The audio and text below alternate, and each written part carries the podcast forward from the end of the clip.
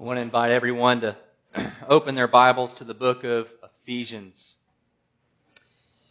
We are finishing our journey in Ephesians today, which brings us to Ephesians chapter six, verses ten to twenty-four.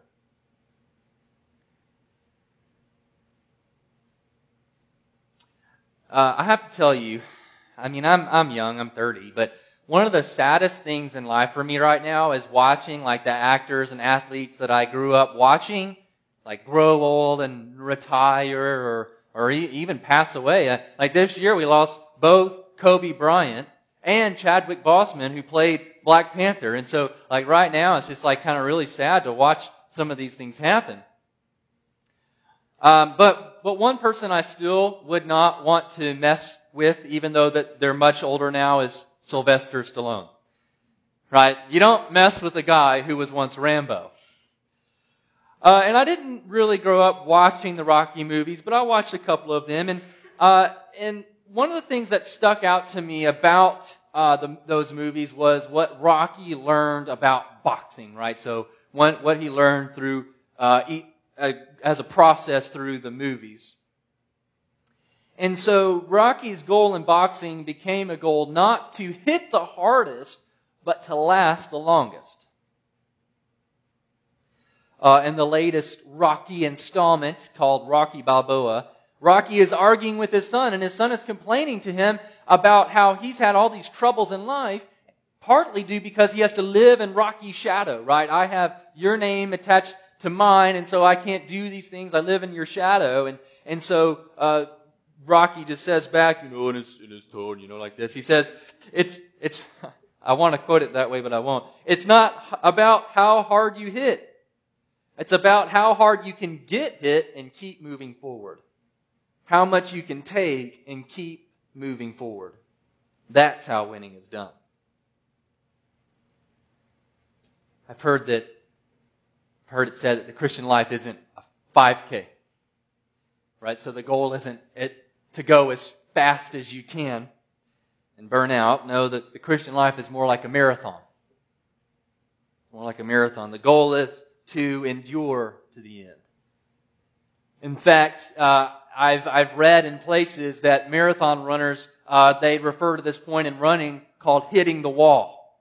So somewhere in this twenty-six mile run, between the twentieth and twenty-third mile, your, your body just starts to fall apart, it feels like. So your knees start hurting, like your calves start tightening up, your, your lungs start burning. Uh, and the reasons to quit, they just keep building up. But, but the way that you run a marathon is not by hoping that these things won't happen, right? They they do. They will happen. So so you don't finish your marathon by hoping it doesn't happen to you. You finish your marathon by preparing for it. You prepare for hitting the wall. You train for it. In in this passage today, Paul, Paul warns every believer of an intense, soul-devouring struggle that happens in all, at all times, in all places. The forces of Satan and hell release a constant, hard-hitting onslaught against believers. He will do whatever it takes to turn believers aside from the cause of Christ. And no believer is exempt. Every believer that we've been looking at in Ephesians, so husbands, wives, mom, dads, children, slaves, masters, every believer is a part of this grand, epic spiritual struggle. And the way to fight it is, is not to think, oh, I hope that won't happen. I hope I won't be faced with this intense spiritual struggle, or or or to think that, oh yeah, that, that won't happen to me. That's not how we fight it. How we fight, how we struggle, is to prepare for it. It's to train for it. And the point is not to hit as hard as we can. The, the point is to endure. It's to outlast. And thankfully, God gives us all the resources we need in Christ to outlast. He gives us all the resources we need to stand firm. And so in this passage, Paul lays out three elements of our struggle to prepare us for it. Three elements of our struggle to prepare us for it. So uh, read with me in Ephesians chapter six. You can follow along in your Bibles or on the screen. And we will read verses ten to twenty-four. Finally, be strong in the Lord and in the strength of His might. Put on the whole armor of God, that you may be able to stand against the schemes of the devil. For we do not wrestle against flesh and blood, but against the rulers, against the authorities, against the cosmic powers over this present darkness, against the spiritual forces of evil in the heavenly places. Therefore, take up the whole armor of God, that you may be able to withstand in the evil day, and having done all, to stand firm. Stand therefore, having fastened on the belt of truth, and having put on the breastplate of righteousness, and as shoes for your feet, having put on the readiness given by the gospel of peace. In all circumstances, take up the shield of faith, with which you can extinguish all the flaming darts of the evil one. And take the helmet of salvation, and the sword of the Spirit, which is the word of God, praying at all times in the Spirit, with all prayer and supplication. To that end, keep alert with all perseverance, making supplication for all the saints, and also for me, that words may be given me in opening my mouth boldly to proclaim the mystery of the gospel, for which I am an ambassador in chains, that I may declare it boldly as I ought to speak. So that you also may know how I am and what I am doing, Tychicus, the beloved brother and faithful minister in the Lord, will tell you everything. I have sent him to you for this very purpose, that you may know how we are, and that he may encourage your hearts. Peace be to the brothers, and love with faith, from God the Father and the Lord Jesus Christ. Grace be with all who love our Lord Jesus Christ, with love incompatible. Back in uh, about twenty fourteen, twenty fifteen, kind of in that area, there was a, uh, a, a kind of a big debate about how we should identify ISIS. Uh, and the debate centered around, right, whether we should call it Islamic extremism or simply just an extremist ideology. Uh, many people didn't want to identify ISIS with Islam so as not to offend the Islamic community. Uh, and the the point about this debate was important was it, because it would help us to understand how to fight an enemy. You understand who an enemy is and why an enemy fights in order to fight that enemy. And and I, I think many people were right. Muslims were not the enemy, right? Muslims were not the enemy. And in fact, many Muslims live in the U S with no intent of overturning Western democracy at all. But it was also true that ISIS was very much a religious organization. ISIS was very much Islamic, driven by Islamic ideologies. And so that's the point, though. For some people, Muslims, all Muslims are the enemy, and others, Islam had nothing to do with ISIS. And so that debate betrayed how easy it is to get our enemies mixed up. What that debate showed us as Americans is we get our enemies mixed up. We, as people, humans, not just Americans, as human beings, we get all of our enemies mixed up. And so the first important element, element is knowing the enemy of our struggle. Knowing the enemy of our struggle. Paul begins this whole exhortation, this whole section with an exhortation. He says, finally, so the, the end of the epistle, the climax of the epistle, everything building up to this, finally, be strong in the Lord and in the strength of His might. Strong, strength, might. Throughout the book of Ephesians, God's power is actually figured prominently in, in several places. So in chapter one, Paul lists our spiritual blessedness in Christ, and Paul prays that we would know the immeasurable greatness of His power toward us who believe, according to the working of His great might that He worked in Christ when He raised Him from the dead. In chapter two, Paul says that God used that same power when He raised us up with Him and seated us with him in the heavenly places in Christ Jesus. Or again, in Paul, in chapter three, Paul prays that we might be strengthened with power through his Spirit, that we may have strength to comprehend the love of Christ.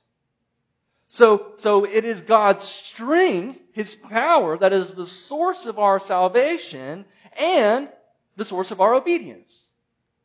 God's strength is the source of our salvation and the source of our strength. It's an inexhaustible source that has no limits to what it can accomplish. And the thing about God's strength is that it is fully available to us. There's no portion of his strength that he withholds from us. It, we have full access to the power of an infinite, almighty, and wise God. So the whole point is that God is as abundant with his power as he is abundant with his grace. This point is important because believers don't empower themselves. Believers don't empower themselves. Your strength comes from an ex- external source. You are not strong.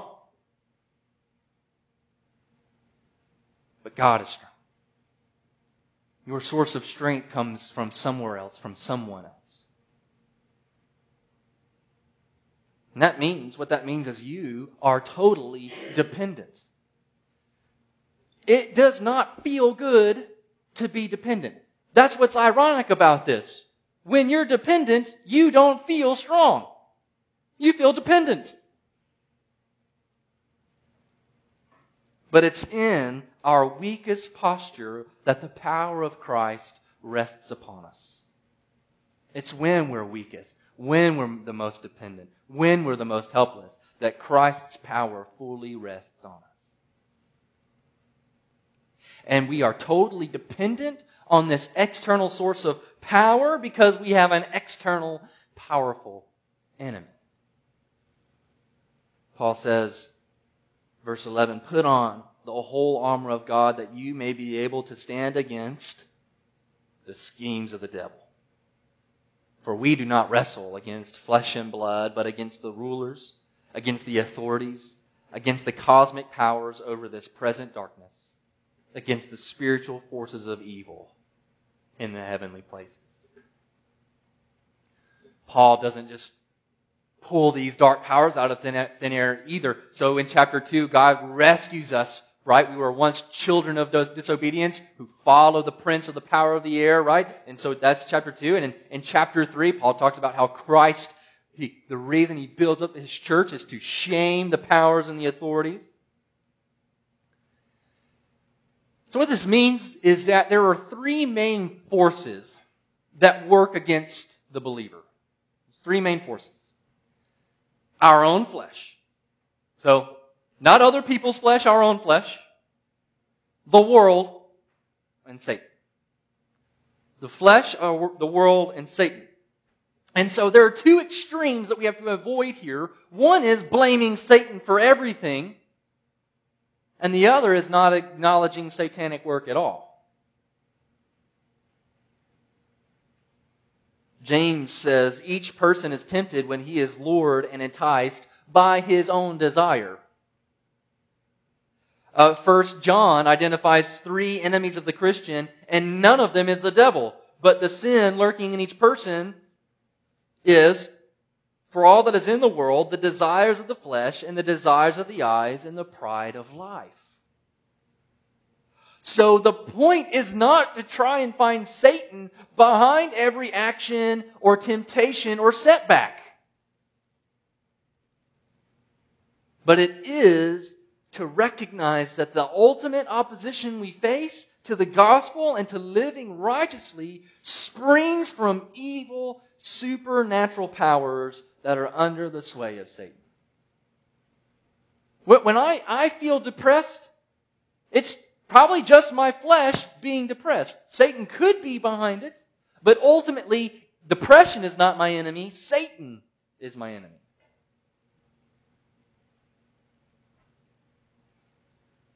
What all this means is that we can't confuse the enemy.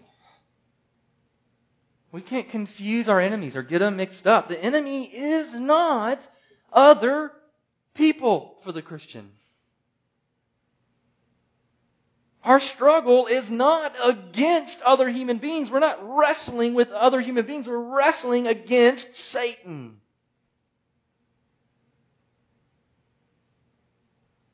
I've heard a lot of people talk about how they're going to start a civil war after this election. And they might fight in that battle, but they're not participating in this one.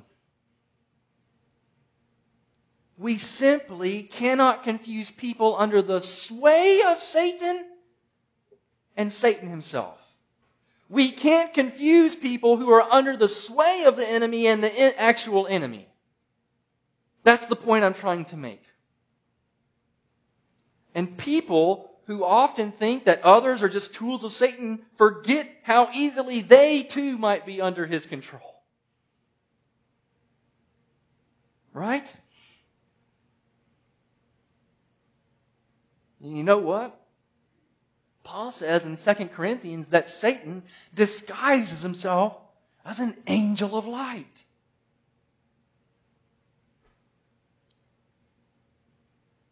Klein Snodgrass says of this that evil rarely looks evil until it accomplishes its goal. It gains an entrance by appearing attractive, desirable, and perfectly legitimate. It is a baited and camouflaged trap. The, the fruit looked good to Eve. If it was rotten with worms, she wouldn't have eaten it, but it looked good.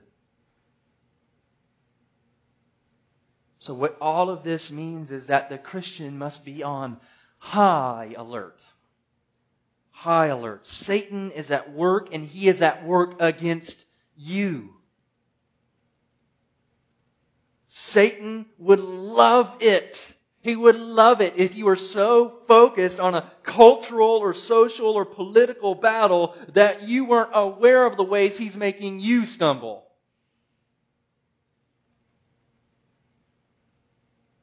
So Paul says, therefore, verse thirteen, therefore, take up the whole armor of God that you may be able to withstand in the evil day. And having done all, to stand firm. It seems like in every scary movie, I don't watch a lot of scary movies, but in every one that I've seen and every one that I've heard about, there's a moment when the people in the movie think that the killer is dead. He's finished. And then they let their guard down, and it's not a moment later that he comes bursting through the wall with his chainsaw and he kills all of them.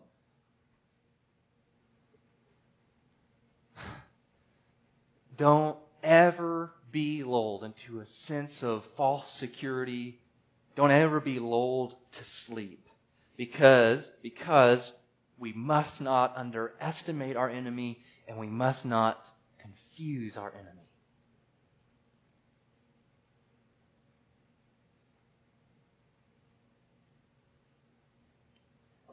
Paul's point in knowing our enemy is that we might stand firm against our enemy. Know your enemy so that in the evil day you can stand firm. So how do we stand firm? How do we, what does he say? Be strong in the Lord and the strength of his might. How do we do this? By putting on God's armor. So the second element is equipping the outfit of our struggle.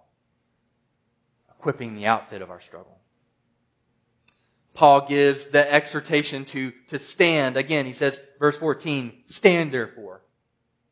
So you get the idea as you read this that standing is a really important concept here. When we stand by equipping an outfit, equipping an outfit, putting on armor. And, and Paul lists several different pieces of armor here. We're going to go through each of them, but Paul draws this imagery from Isaiah. This imagery just doesn't come from thin air. He draws it from Isaiah. And in Isaiah, God, the mighty warrior, puts on his armor to defeat his enemies. And so Paul, by drawing on that imagery and applying it to believers now, shows that God has won the victory. He has won the victory and shares his armor with believers. What's What Christ has done, He makes available to us. So it's important to realize, again, that we are in the already, not yet. God has already defeated Satan. Satan is a defeated enemy, yet we still have to put on God's armor and continue to fight. Already, not yet. And that's good news, because we are struggling against an enemy that we are well equipped in, equipped in Christ to defeat. Might seem scary that we still have battle to do, but it's good news because he's a defeated enemy and we have everything we already need to fight him. It's already ours. We just have to wear it.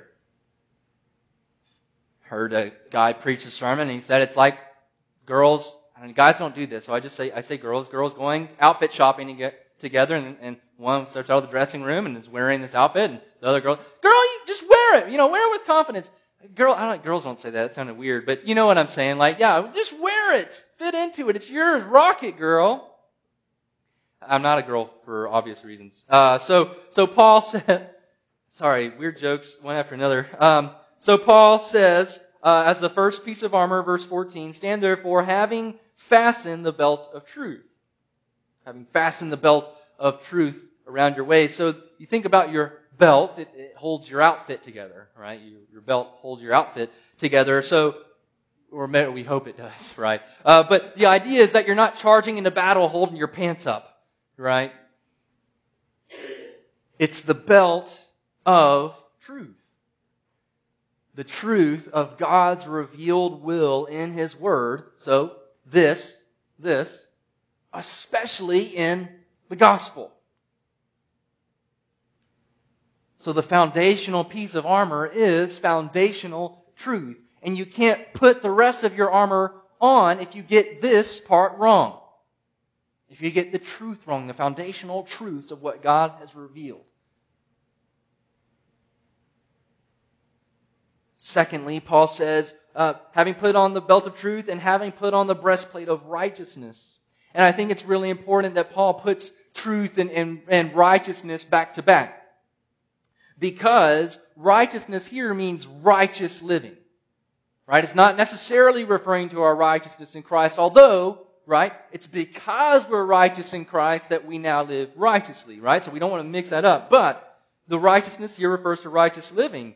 And so Paul mentioned earlier in, in chapter five, what does he say? Be imitators of God. And that means living righteously.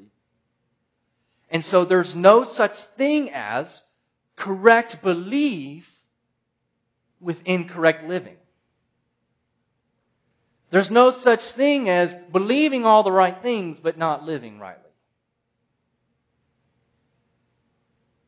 I think one of the great dangers of the church that we face throughout time, but especially today, is that we get all of our beliefs and our doctrine correct, but forget what it means to live righteously and justly. Micah six eight says, what does the Lord require of you but to do justice, to love kindness, and to walk humbly with your God? So, so truth and right and good doctrine must be inseparably coupled with righteousness and good deeds. Jesus said the wise man is the one who hears these words of mine and believes them. No, no, not just believes, but practices them, puts them into practice.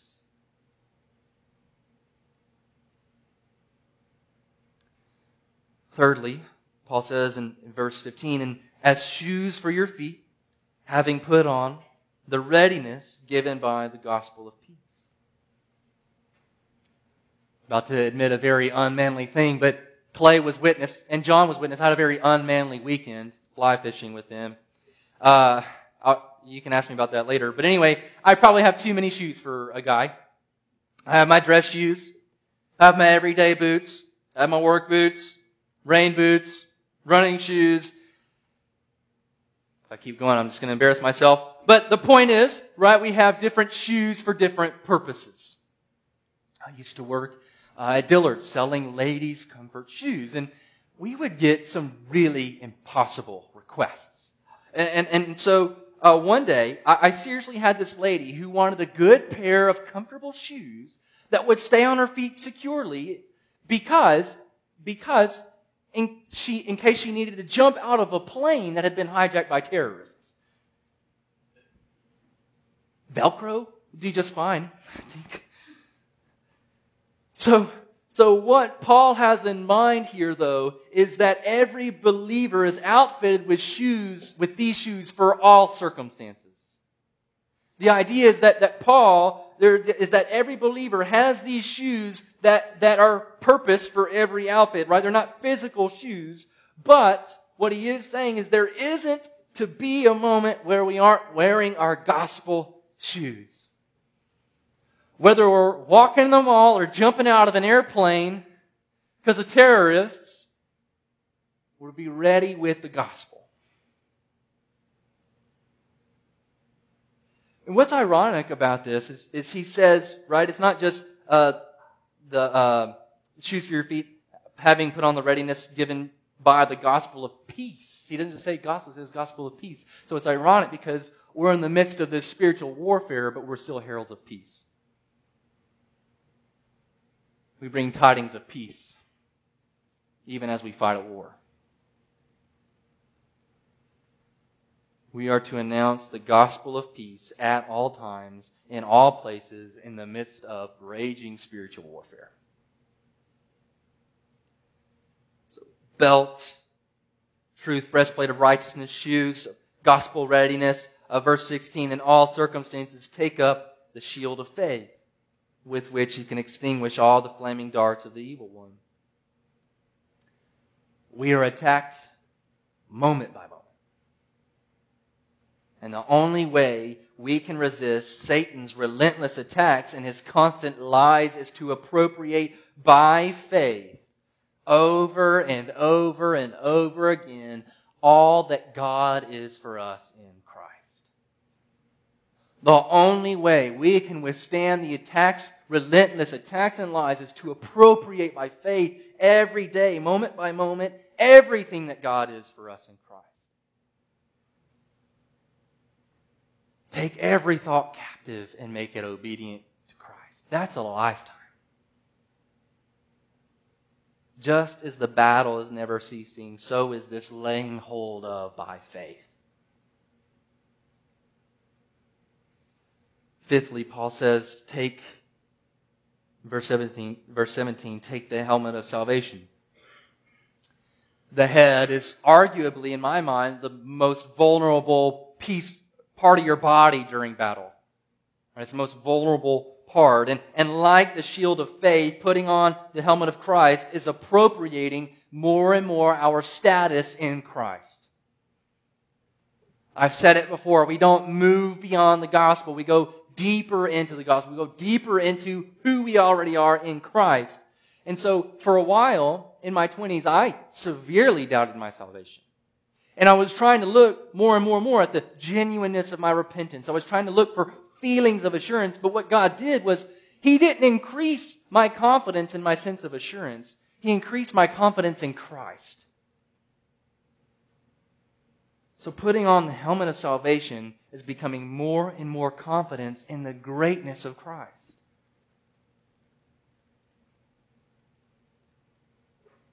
Finally, verse seventeen, Paul says, take the sword of the Spirit, which is the Word of God. The only weapon we have as Christians isn't a physical weapon. It's a spiritual weapon.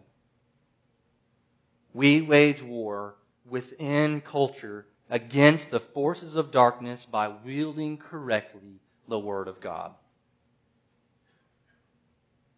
As one commentator noted correctly, this is not some arbitrary word addressed to Satan. Rather, it is the faithful speaking forth of the gospel in the realm of darkness, so that men and women held by Satan might hear this liberating and life-giving word and be freed from his grasp.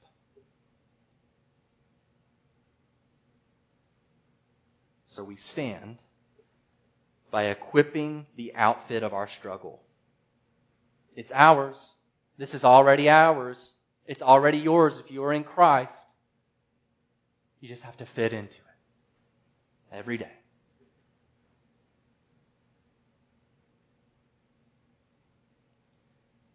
So, knowing the enemy of our struggle, equipping the outfit of our struggle, and the last element is focusing on the aim of our struggle. In the E S V, uh, they translate Paul in verse eighteen as, as, as saying, praying at all times in the Spirit. So it's kind of like this continuing thought. But in actuality, this is a whole separate sentence. So, so pray. Put, so pray at all times in the Spirit. So actually, this pray at all times in the Spirit is parallel with put on the armor of God. So the way we stand is by putting on the armor of God and by praying. We have a map of where we are and where we need to go. We have a map, but we need a megaphone too.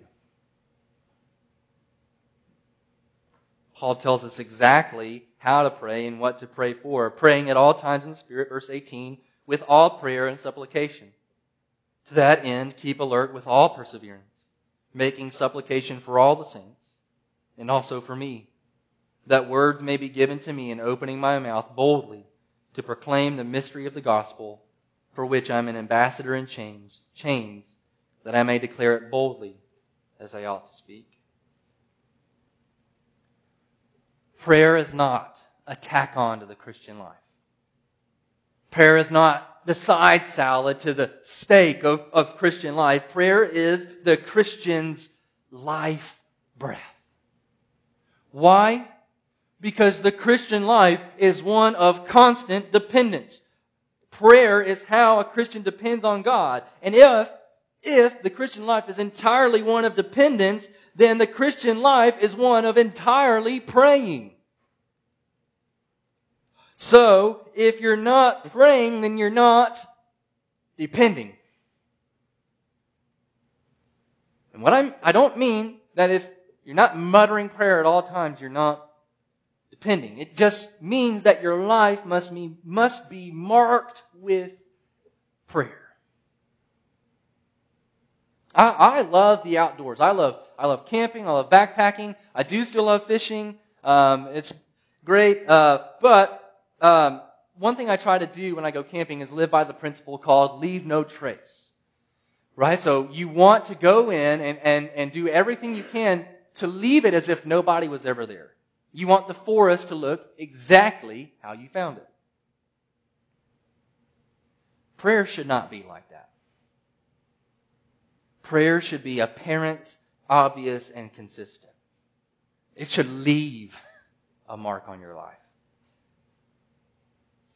Paul Miller, uh, who wrote my favorite book on prayer called A, a Praying Life, he wrote that a needy heart is a praying heart. Dependency is the heartbeat of prayer. We're to pray for a purpose. Paul says it in verse nineteen. That words may be given to me in opening my mouth boldly to proclaim the mystery of the gospel. I'll give you a little insight as to this fishing ex- ex- escapade I went on with Clay and John on, on Friday. Uh, nothing is more humbling than fly fishing as a beginner. And I say that because Clay may have spent more time untangling the knots that I made than actually fishing. And, and he left with more fish than me and John combined. So, the thing about fly fishing though is that you can't fly fish correctly. You can't get the fish if you're constantly thinking about all the mechanics. Cork up, roll cast, don't you know, making the motion. You can't focus on getting it right because you're going to get it wrong. You, you learn the mechanics so that you can keep your aim focused. So that you don't have to think about the mechanics.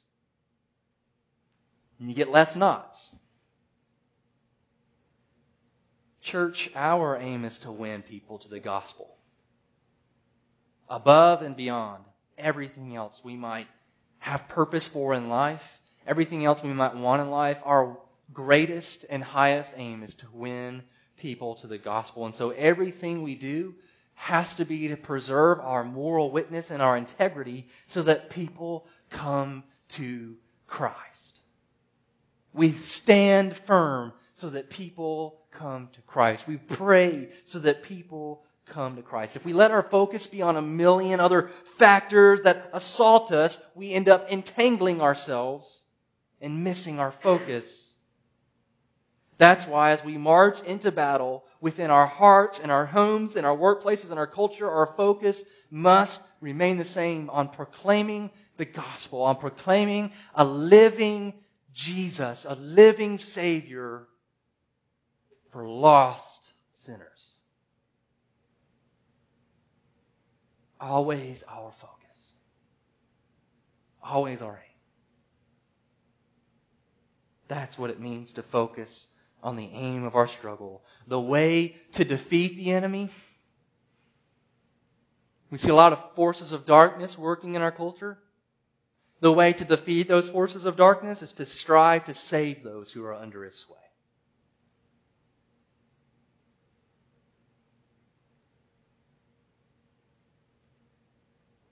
Paul ends his letter by referencing, or he sends um, Tychicus. I don't know if I'm saying his name right, so don't go home with that. So that you also may know how I am doing and what I am doing. Tychicus, the beloved brother and faithful minister in the Lord, will tell you everything. Paul practices what he preaches by being preeminently concerned about how they are doing in their warfare. Are you concerned with one another? Are you concerned with how each other is doing in this spiritual battle? Because often, not just sometimes, often we aren't doing great. We struggle with doubts. We struggle with faith. We struggle to pray. We struggle to read the Word. We struggle to be in the Word. We struggle to obey the Word. We struggle with sin. Are you concerned with how one another is doing in this spiritual battle? And conversely, on the other side, one of the greatest gifts, if not the greatest earthly gift that God can give us, is other people who constantly point us to Christ. How many people in my life pointed me to Christ in a thousand different ways as an inexpressibly in an infinite gift. To have people who pray for you and remind you of Jesus, who remind you of who you are in Christ, who remind you that your struggle with sin isn't the last word. Christ on the cross is the last word. Who aren't afraid to tell you what you don't want to hear, who aren't afraid to rebuke you because they're concerned with your soul and your love for Jesus. So we pray for these kinds of friends. Oh, ask God for these kinds of friends and, and strive to be the kind of person who wants to point other people, especially other believers, to Christ.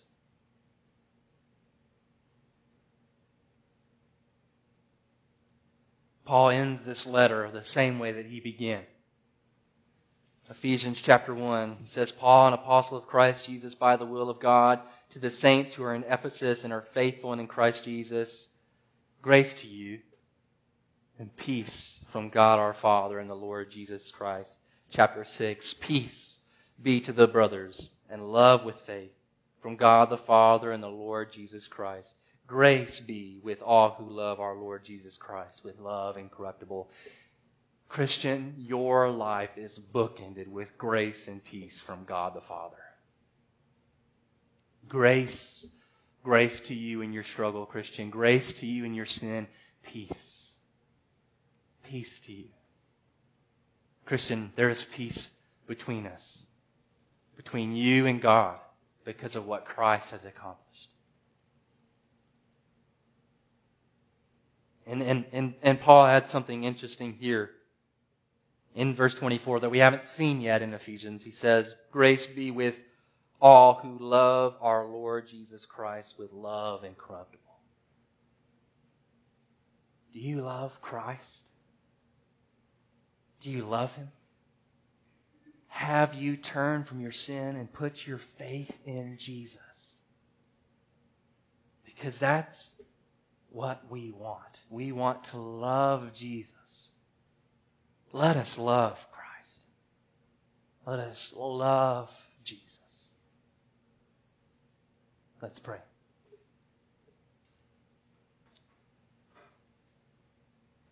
Father God, if there is anything that we have learned in Ephesians, is that we have been equipped with everything that we need. You have given us every possible resource, all measure of grace, every ounce of your strength to walk faithfully to you. You have blessed us in heavenly realms with abundant blessings in Christ. You have rescued us from the dominion of darkness as children of wrath and made us into your adopted sons in Christ because of your mercy. You have made a new people, your church, so that the powers of darkness might be put to shame by you saving people to your church. Lord, you have given us, each other, the church, to strive for unity. You've given us a new nature, God, so that we won't live by our old nature. You've given us your Spirit to guide us. You've given us elders and, and pastors and, and, and teachers and encouragers, God, and every kind of spiritual gift. You've given us families and husbands and wives and children and moms and dads. God, you've given us everything we need to stand firm in this spiritual battle. God, it is not a spiritual battle you want us to lose. It is a spiritual battle that you have won and that you desire us to win. God, you want us to stand firm. You want us to plant our feet firmly in Christ. So, Father, by your grace, may our roots go deeper and deeper and deeper into who you are and all that you have done for us in Christ. Thank you, God, that there is nothing we have done to make you love us less and nothing we can do to make you love us more, because you already love us perfectly in Christ. And it is in His name that we pray. Amen.